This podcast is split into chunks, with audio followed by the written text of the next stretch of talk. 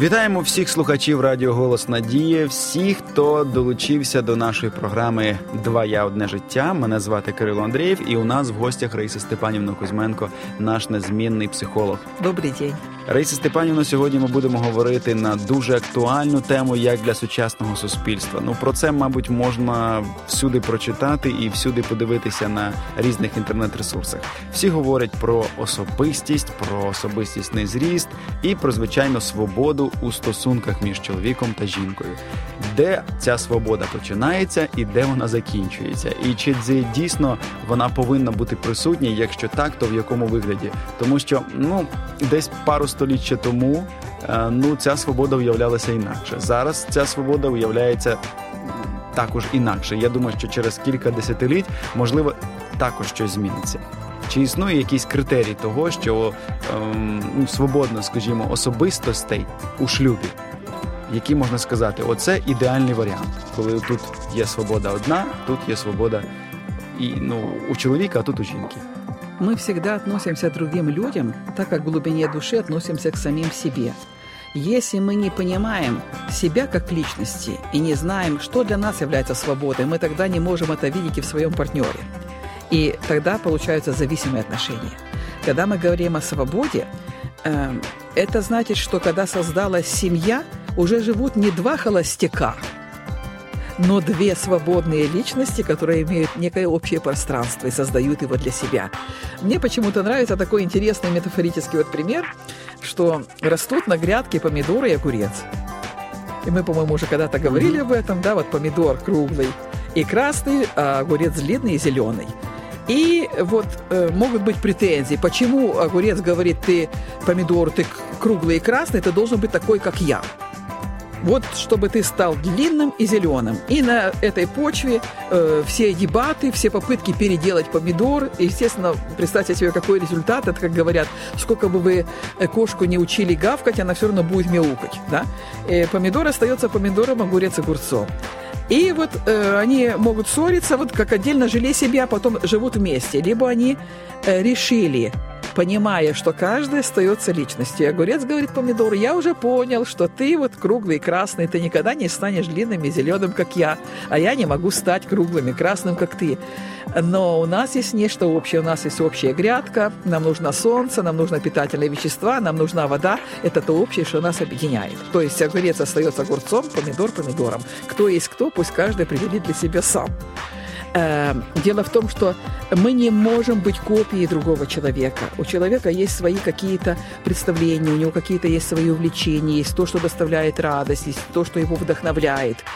И чтобы сказать, что для счастливой семейной жизни они должны абсолютно общими глазами смотреть, все видеть одинаково, я бы сказала, нет. Они просто будут ломать друг друга. И потому что просто нет двух одинаковых людей, как нет двух отпечатков пальцев одинаковых. Как говорят, наши зрачки, роговица, глаза, у каждого имеет свой отпечаток, диагностику по глазам часто делают. Это все разное. И относиться к этому с уважением, понимая, что если человек чем-то от нас отличается, то это не угроза нам, это просто свойство его личности. И когда мы уважительно к этому относимся, и он уважительно к нам относится, это наилучшее, что мы можем создавать в семье. Но есть общее пространство, которое мы создаем. И мы живем вместе, мы считаемся друг с другом, мы создаем вместе планы, мы вместе советуемся, что купить, что не купить. То есть что-то есть совместное, что нас объединяет. И тогда наилучшим образом строится семья. Но не тогда, когда один человек подавляет другого. Решает, щоб ти тільки по-моєму, а не так, як ти вважаєш. А як ви вважаєте, якщо, наприклад, якась людина, вона відчуває, що десь, можливо, її інтереси, десь її якісь особисті вподобання, вони не зовсім вони якось підштовхують до гарних стосунків, вони цьому сприяють, скажімо, гарним стосункам з своєю половинкою. І вони починають десь підлаштовуватися під іншу людину, десь щось змінювати якось в собі. Це виліться чимось гарним, і в кінці кінців вони десь втрачають врешті-решт свою, можливо, особисту свободу і починають займатися тим, що подобається іншій людині, для того, щоб не втратити, щоб налагодити стосунки. І отут питання, вони налагодяться? Они, наоборот, потеряют все это. потеряв свою внутреннюю свободу, потеряв самого себя, ничего мы создать не можем. Вот представим себе, мы хотим счастливой жизни, вот туда идут пути определенные. Так вот, путь угождения другому человеку, просто когда мы себя, как личность, исчезаем для себя, да, и просто угождаем другому человеку, ни к чему хорошему не приведет. И я повторю, мы ошибаемся, мы никогда не сможем угодить. Потому что человек чувствует, что это делается не с открытой душой. Это делается как манипуляция. Я для тебя вот это, я тебе спеку целый воз таких вот пирожков, чтобы ты в итоге стал вот таким-то и таким-то и таким-то по отношению ко мне. Это не путь любви, не путь открытости, не путь ощущения, когда мы создаем зону безопасности для другого человека. Ты можешь быть самим собой, я принимаю тебя таким. И вот тогда мы чувствуем, что и нас принимают такими. Но для того, чтобы это было в отношениях, в первую очередь самому себе нужно так относиться. Mm-hmm. Что я вот такая личность. И во мне вот это ценное. А вот над этим нужно работать. Вот тут нужно расти, меняться. Расти, меняться не для того, чтобы угодить другому и чтобы заслужить что-то у него. Просто потому, что мы, как личность, развиваемся, и мы перед Богом живем, и это правильно, чтобы мы росли и менялись. Но не ради того, чтобы изменить другого человека. Дякую вам. А якщо, наприклад, така ситуація відбувається, коли людина живе своїм таким, в неї особистісна свобода, вона щось там робить, в неї якісь там є її вподобання, і тут вона починає десь розуміти або чує від свого партнера, що він говорить: ти знаєш, твої вподобання, вони приносять нашій сім'ї шкоду, вони приносять мені біль. От як тут бути, щоб, в принципі, не втратити десь свої особисті вподобання і в тому числі десь не втратити стосунки правильні, здорові в сім'ї? Но вот что это может быть за вподобания, которые приносят боль? Что это такое? Дело в том, что если что-то другому человеку приносит боль, или вообще вот в некоторых семьях, очень таких развитых, духовно развитых семьях, существуют такие правила, даже детей учат, что если вы что-то делаете, другой человек говорит: мне это неприятно, нужно немедленно перестать это делать. Просто немедленно перестать это делать.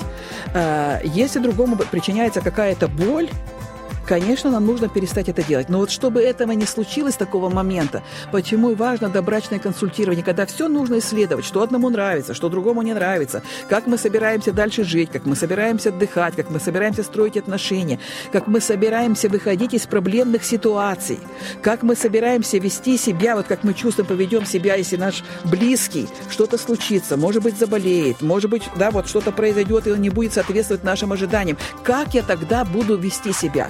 И если бы вот это рассматривалось, то я уверена, что не было бы каких-то наших таких нравящихся нам вещей, которые бы боль причиняли другому человеку.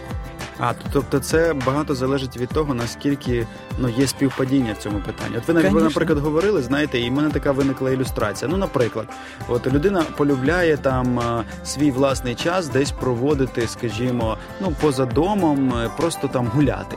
А інша людина, ну, вона там впорається вдома і їй потрібна допомога. Або вона, як ви кажете, захворіла, а ця говорить: ну, у мене є свій особистий простір, я піду і буду робити те, що я роблю. І цій людині, відповідно, боляче, або вона просто не встигає зробити для себе те, що вона могла б зробити в здоровому стані. Це є, якби, от проблемою. Ну, якщо люди, скажімо так, сознательні и духовно развиваются, я думаю, что это никакой проблемой не будет, и никаким ограничением свободного своего пространства не будет. Если человек заболел, то факт, что у каждого здравомыслящего человека есть понимание, что нужно помочь в этой ситуации. Помог, сделал, что нужно, и, пожалуйста, ты можешь, если осталось время, и провести его так, как ты хочешь. Может быть, в одиночестве, может, в каких-то размышлениях. Каждый имеет на это право. Но это может быть проблемой. Например, вот кто-то хочет смотреть футбол, а кто-то хочет просто где-то погулять. Например. Да.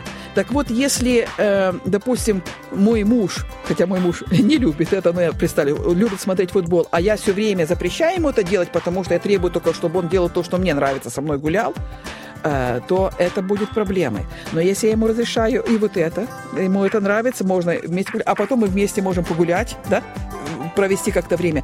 Обо всем можно договариваться. Обо всем можно договариваться, потому что наш близкий – это часть нас. И вот есть очень интересная такая идея. Мы можем даже поменяться именами. Вот я Раиса, допустим, а мой муж Юрий.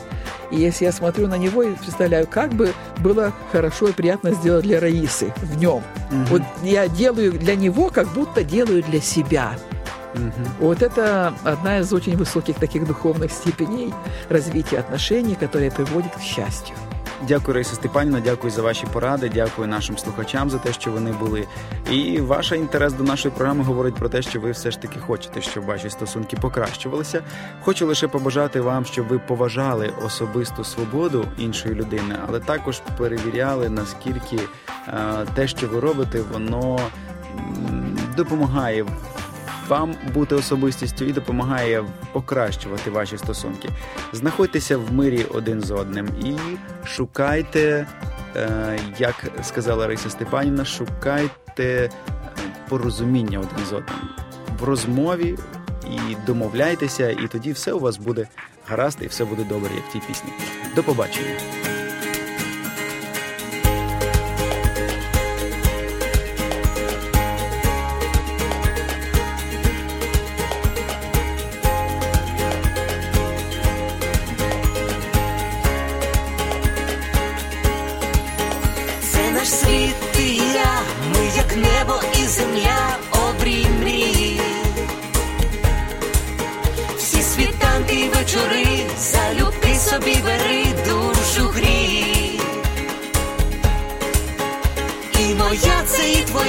Щастя й болі течія між долин.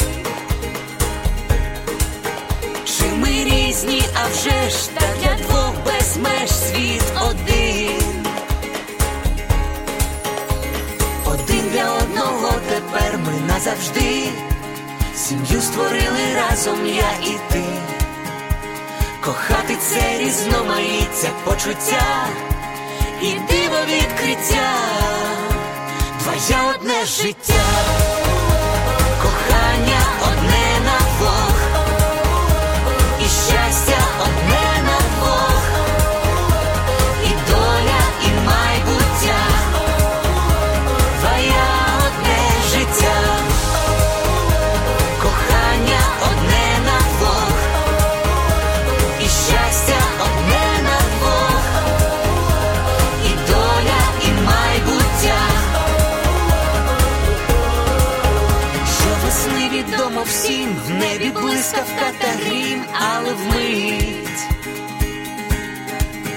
хмари вітром віднесе, і співом усе знов принить. Так і в шлюбі йдуть дощі, але сонце для душі зійде. Боже, хай твоя весна в душах врода неземна зацвіте.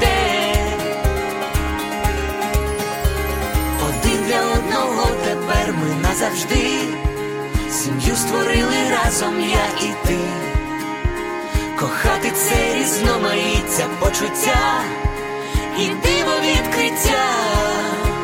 Два я, одне життя, кохання одне.